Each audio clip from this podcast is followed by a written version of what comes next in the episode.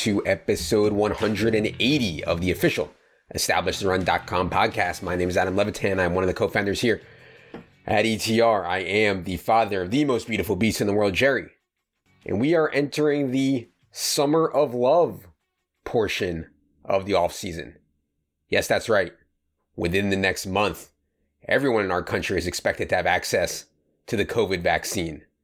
Temperatures are rising outside. People are ready to get out there, start yawking, get on the hashtag team, etc., etc. Freedom is back, baby.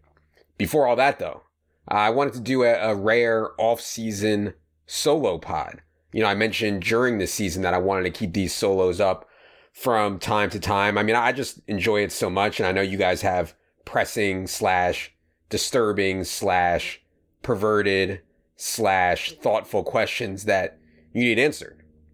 So normally, of course, you know, if we were in season, I'd discuss the slate. I would, you know, self-loathe over mistakes. I would use hindsight analysis to punish myself to no end. But without a slate to discuss, I think the best play here is to simply see what's on your mind and immediately jump into everyone's favorite portion of the program, the listener questions. So, producer Luke, hit the theme music.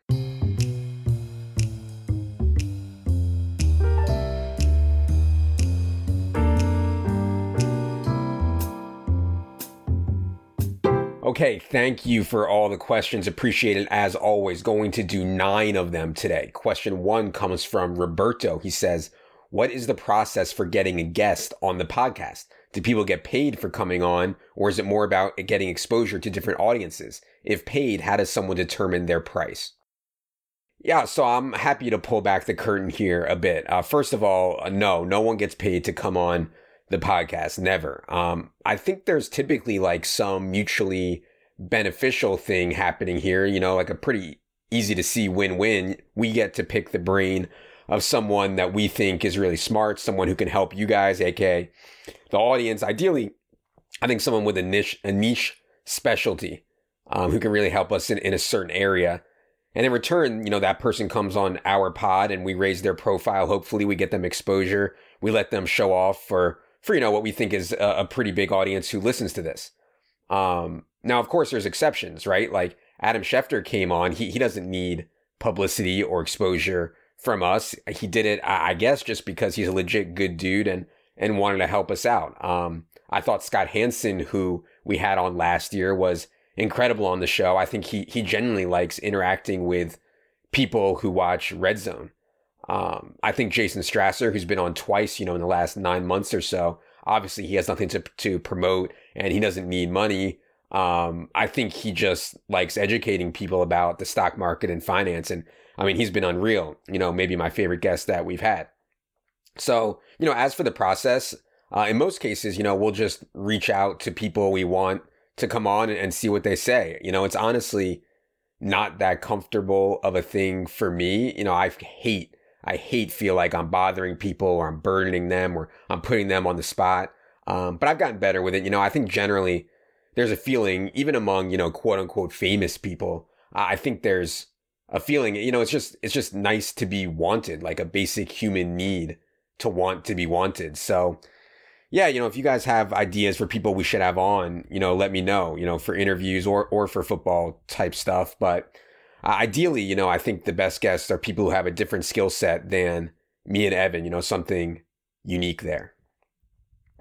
Question two from Scoop Dog says, What's the GTO way to get a dog? Just got an eight week old puppy and she's awesome, but the training, accidents, shenanigans are rough and the sleepless nights make it tough to get on the hashtag team. Adopting an older dog avoids all this, but then you've got skin to fur, sloppy seconds. What are your thoughts? So I'm not saying that I'm right, but I'll give you my take. I, I need a freshie, man. I, I need a freshie. I, I, need to be the first one to give the puppy the skins of fur, the first one to go tongue to tongue, the first one, you know, to clean up the feces. I, I just can't mentally deal with the thought of someone else having their hands and tongue all over my beautiful beast before me. Like, how do I know that the dog actually loves me more and didn't wish he slash she was with their previous owner? So I, I, get it. You know, training a puppy is brutal, but you know, uh, it's really just getting your belongings chewed up and your house, you know, like piss slash shit on, you know, it's really not that big a deal. I get that the puppy, you know, is up uh, uh, late, early, but um, you know, it's worth it. I'm pro puppy. Question three from AJ says thoughts on cryptocurrency and the future of money. So I, am by no means any kind of expert here, you know, furthest thing from it, uh, actually. I'll just say for me, my level of conviction around all this changed when I stopped thinking about this stuff as money and started thinking of it as part of a technology that will undoubtedly change the world. I mean, absolutely, positively, without a doubt, blockchain technology will be a massive part of the near and far future. Um, the currency part of it, I mean, we're nowhere near, and we never and we may never get to buying our groceries in Bitcoin. But like that doesn't really matter anymore. What's going on with NFTs and DeFi and Bitcoin as a store of value and all these other Ethereum based projects. I mean, if you really get into it and think about it and research about it and listen to smart people about it, I think you'll see quickly that there's just a ton of advantages over the current way that we do things. Um, really, really, really recommend the Invest Like the Best podcast, Patrick O'Shaughnessy's podcast, the one that he did with Chris Dixon a couple weeks ago. Like they didn't talk about crypto as a currency at all, like not for one second, just about companies and projects and building in the space. So, yeah, I mean, for me, just shifting how I think about it and how I think about the space has given me um, a ton more conviction over the last, I don't know, 12, 18 months. Question four from Kevin. He says, Does the PSM not apply to quarterbacks? Nick Foles and Jimmy G have been below average on the field despite reports of being above average elsewhere. Yeah, so our team here at Gender Labs LLC, aka Gender Consultants, has indeed put in some work here at the quarterback position. And what we did is we tracked the penis size of mice against activity. And of course, what we found is that the more active a mouse was, the more the PSM was able to correlate to results. In other words, when your job is simply to stand in one place and throw the ball, a la Philip Rivers, you know, Drew Brees, Nick Foles, Tom Brady, Jameis Winston, etc. Well, well, the PSM isn't really going to help us predict outcomes here. But when we're talking about wide receivers, running backs, tight ends, where they're so active out there, that's where the data showed that the PSM can really help us. So we're continuing to tweak that. And, you know, uh, ahead of week one, we'll have more updates on the PSM and our latest revelations. All right, got a bunch of questions about uh, the virtual horse stuff and and aka Zed Racing, and um, I, I grouped three of them here together. Uh, Sheldon, any advice on how to convince the wife that buying a virtual horse is a good investment? From Tom, explain the horse thing for the people who have no idea what's going on from Alex. What's the best way to buy a horse? Heard the process is complicated. Yeah, so look, you know, I, am not here to pump my own bags or whatever. So, you know, full disclosure, I've made a pretty significant uh, quote unquote investment, I guess you would call it, in, into the virtual horses uh, on Zed. Um, I just think it's incredibly cool. Like, it's basically very similar to real horse racing. You acquire horses, you can race them, you can sell them, you can have them have sex with other horses, you know, for a fee, of course. You can sell the offspring. You can track data on win rates by distance, um, by odds, whatever you want. But it's all done on blockchain technology. The horses themselves are NFTs. Everything is transparent through the immutable public ledger. Um, like I said, there's odds for every race, and you can have a really good horse, but it won't win every time because the site is running tens, hundreds of thousands of simulations of each race and picking one of them randomly to be the result. So yeah, I mean, it's literally what it, what it seems. It's virtual horse racing. And, you know, I just like horse racing. I've always liked horse racing, but obviously, obviously this is the future. I've said it so many times on here. Take anything from today and project it digitally, you know, no matter how crazy it sounds. And like, I'm willing to at least listen. Like, actual horse racing has been a dying sport for a long time um, in our country. You know, eventually Zed plans to be on Decentraland, or maybe they are already, I'm not sure, which is essentially like a virtual metaverse, and they'll have high stakes races, hopefully, and third parties will be able to bet on them. I mean, it's basically like a video game, except for a lot of real money and on blockchain technology. Um, as for Alex's question, he asked, What's the best way to buy a horse? So Uh, I bought mine at the last drop. It was super hard and stressful to get them because you know uh, everybody wanted them. So you do need MetaMask, which is like an Ethereum wallet. You need Ethereum in your MetaMask, and you need to pump the gas hard to get them at the drop. Um, the other way to get them is on a secondary market like Matic OpenSea, which is Matic is the uh, uh, blockchain that they're using to avoid Ethereum gas. And yeah, it, it, gets complicated. I understand. It's really not though once you get into it. Um, and then the third way is just a transfer. So um, when the breeding barn was open a couple weeks ago, I acquired semen uh, for one of my females twice. Uh, the females pay for the pleasure of the intercourse, but then they get to keep the babies. So I had two offspring. I sold them to some friends, and then I just transferred them to their stable. You can just easily transfer horses from one stable to another. Um, as for convincing the wife it's a good investment, I, I don't know, man. Like, uh, what I do know though is whenever this comes up, like the Zed, uh, the the virtual horse racing, whenever it comes up, people are absolutely fascinated. You know, men, women, everyone. Like they think it's insane and think it's funny, but they also get it right away. And like obviously the sex stuff, I mean the breeding stuff, it's it's just so funny like obviously it's right up my alley. You know, I make a lot of sex jokes on here and on Twitter and and in my personal life too. And so it's just, I mean, the content is so good around the sex stuff. But I, I do think the pop platform will be really popular. There's already, uh, I'd say most times when I'm on, there's around four thousand people on the site at any given time. But there's certainly risks, you know, like.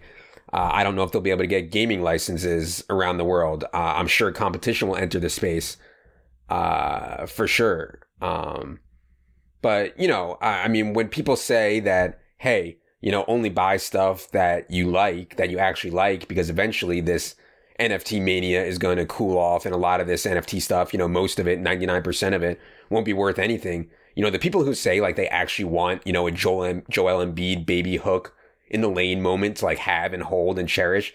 I think most of those people are full of fucking bullshit like an overwhelming majority of them are full of fucking shit that if they weren't going to try to make money on Top Shot or whatever, then they'd have zero interest whatsoever. But these horses, man, I mean, I'm having so much fun, like legit thinking about what the best horses are, what I should buy, what kind of races I should enter, looking at results and seeing um, uh, how my horses are doing. Like I'm having so much fun. I legit don't care if I lose every cent. So I don't know, man. The, the future is just going to be so wild. Uh, this is just the start, but yeah, I know that was long, but I, I hope that makes sense, and I hope that doesn't come off as me pumping my bags. I'm I'm really wary of that. Uh, question six from Shlomo K8. He says, Which receiver on a new team are you looking forward to seeing with their new quarterback the most for fantasy purposes? It's got to be Curtis Samuel on the Washington football team with Ryan Fitzpatrick. I mean, Everywhere Ryan Fitzpatrick has gone, he has boosted the fantasy production of his wide receivers. Like he may not win actual football games, but he's not going to play scared. He's going to play vertical. He's going to play aggressive. He's going to take chances. He's going to throw even when guys appear covered. And I actually don't think that Curtis Samuel is just a gadget guy. Like he can do a lot more. And you did see some of it last year with Carolina, but like he can win as a straight wide receiver. And I think Scott Turner is a sharp dude who will have the right plans for him after spending, you know, 34 million on Curtis Samuel. So, yeah, I'm excited about Curtis Samuel in Washington for sure. By the way, speaking of Scott Turner, you know, I I, I I'm the exact same age, like literally, we're like a month apart. Um, and he uh, Scott Turner is of course the son of Norv, and when Norv was coaching uh, Washington, the Redskins at the time, uh, we're both from Fairfax County in Virginia, and I went to WT Woodson, and one of our big rivals was Oakton High School, and that's where Scott Turner went. Uh, he was the quarterback there. But anyways, our, our, senior year, we were kind of an upstart. Our, our basketball team, I didn't play football. I was on the basketball team, and, and we were kind of an upstart. Oakton had a kid named Kevin Brown who was one of the favorites uh, to win Region Player of the Year, and and we played them at Oakton uh, early on in the year, and, we had a uh, we had a lead early, and, and I got a steal from Kevin, and I went down it, and I got a layup, and I was just feeling really good, and I decided to pick him up full court on defense, and I'm sitting there and, I, and I'm uh, full court talking shit to him, you know, like an asshole, just like a total clown. I was just a total clown, and I couldn't hear anything uh, because it was super loud. And he just runs me into screen in the backcourt, and I just get absolutely laid out, like full blown horizontal. We, we watched the tape the next day, and I mean, it was ridiculous, like something out of a cartoon. I was just full blown horizontal. Um, I was able to get right back up somehow, but man, it looked like I should be dead. Um, those were great times. But anyways, uh, Scott Turner, uh, thinking about him in Oakton uh, made me think of that story. It's just crazy what you remember. I mean, that was literally in 1999. We're talking 20 plus years ago, but that was the peak, man. Been all downhill since then. Question seven from Eric. He says, Would you ever consider having your wife on a pod? It would be interesting and probably funny to hear her thoughts on sports gambling, DFS, gender labs, and also your role as a prominent figure in the scene. Yeah, I, have thought about it. Um, I've thought about it. I do think that people find it fascinating. Like, um, I mean, first of all, it's fascinating. Like, how can any woman want to be with me, right? Like, that's a deep dive of a mystery right there. But then the whole juxtaposition of what I find funny, you know, juxtaposition of an odd career, spending most of my adult life trying to figure out and beat these peer to peer skill games and, and, gambling games, all while at the same time going to parent teacher conferences and soccer games between sex jokes on the internet. Like, I, I get it. I, I actually do think that's interesting, but I don't know. I just don't know about exposing my family too much to the internet. Like, I get it. You know, I can take whatever people say. I think I have a good attitude about it. Um, I think I have pretty thick skin about trolls or replies or whatever. Like it literally never bothers me. I'm just really not sure about putting my family out there too much. We'll see though. I- have heard some really absurd couples pods in my life. My buddy uh, Mark Herm, you may remember him as Dipthrong from the old poker days online. He did a podcast. Uh, he had a podcast a while ago and he did an episode with his girlfriend at the time, which was just I mean, wild, like extremely sexual, like very deep descriptions about like dick size and like all these kinds of crazy things that they were talking about on this podcast. And I mean, I, I loved it, but I just couldn't believe they put it out there. Um, yeah, but maybe, maybe one day we'll do it. Question eight from Big Bear. He says, How much weight do you put into dynasty and best ball rankings before the actual draft takes place? I'm confident in my football analysis, but where these guys land seems extremely integral to what their value should be. I honestly don't get how people do it without that. Yeah, so this is a question about really all games and contests. If the rules and information, or really if just the rules are the same for everyone, you know, then let's play. I'd actually say that the drafts that go down before the actual NFL drafts, the actual NFL draft, those fantasy drafts are more skillful. Like Leone did a bunch of work on rookie quarterbacks and how they should be valued and part of best ball constructions. You know, in Dynasty, you know, betting on talent over landing spot is typically right anyways. So yeah, our best ball rankings and Crane's Dynasty rankings have been up for a month or so now. We feel really good at them. I think there's a solid edge there. And you know, after the draft, things are going to get ironed out way faster than they will uh, before the draft. All right, question nine. Last question we're going to do today comes from Eric. He says, Thoughts on prostate massages? Wife and I are celebrating our anniversary here soon and thinking about giving it a shot. Yeah, so first of all, happy anniversary. Uh, shout out to you, Eric. Um, I like where your head's at. You know, you got to keep it interesting, man. You got to keep it novel. You can't let it get boring. You got to be up for some wild shit. And that doesn't apply. You know, people think that applies to people out there in the single scene, you know, like the bros who are out there dancing in the clubs and grinding against strangers and being super aggro. I think that keeping things wild is even more important, I'd say, for married people. So, yeah, again, I, I like Brian's line here. However, I will say I actually didn't know exactly exactly what a prostate massage was, to be honest. So I went to one of my favorite sites on our beloved internet, Urban Dictionary, and, and here's what it said. It says, when a sex partner inserts a finger in a male's anus, in a male's anus and gently massages the prostate during fellatio or other sexual acts. And then they use it in a sentence, of course. On the escort's voicemail, the caller asked if she engaged in prostate massage. So then I started to think, you know, uh, that didn't really explain where exactly the prostate is. So I went to more Googling and it says the prostate is located about two inches inside the rectum, between the rectum and the penis. Um, it also says, how do you find it? You'll head south along the back road to find it in a magical place called the anal region. Yeah, so so look, the, the anal stuff, you know, it's not really for me. I know I just said you got to be getting wild and adventurous and novel, but you know, it's just not for me. So I, I thought I was out uh, on this, but then I found this. It, it says, although entering through the anus is the most direct way, you can also stimulate the prostate indirectly through the perineum or taint. That is the skin that runs underneath the scrotum to the anus. So yeah, I mean that sounds pretty cool. So yeah, Eric, you know you have the green light from me, uh, Bud. Uh, please enjoy and uh, report back uh, your findings and your data and everything that you can find. All right, that's gonna do it for the rare off-season solo pod. Be sure to head to the site establishtherun.com. We have tons of draft coverage. After the draft is over, we'll start putting our draft kit into full swing. It is already up. However, though, with our early rankings for Best Ball Dynasty, Silva's Top 150 will be coming very, very soon. Everything else you need to be ready for your draft. For producer Luke. For Jerry. I am Adam. Good luck, everybody.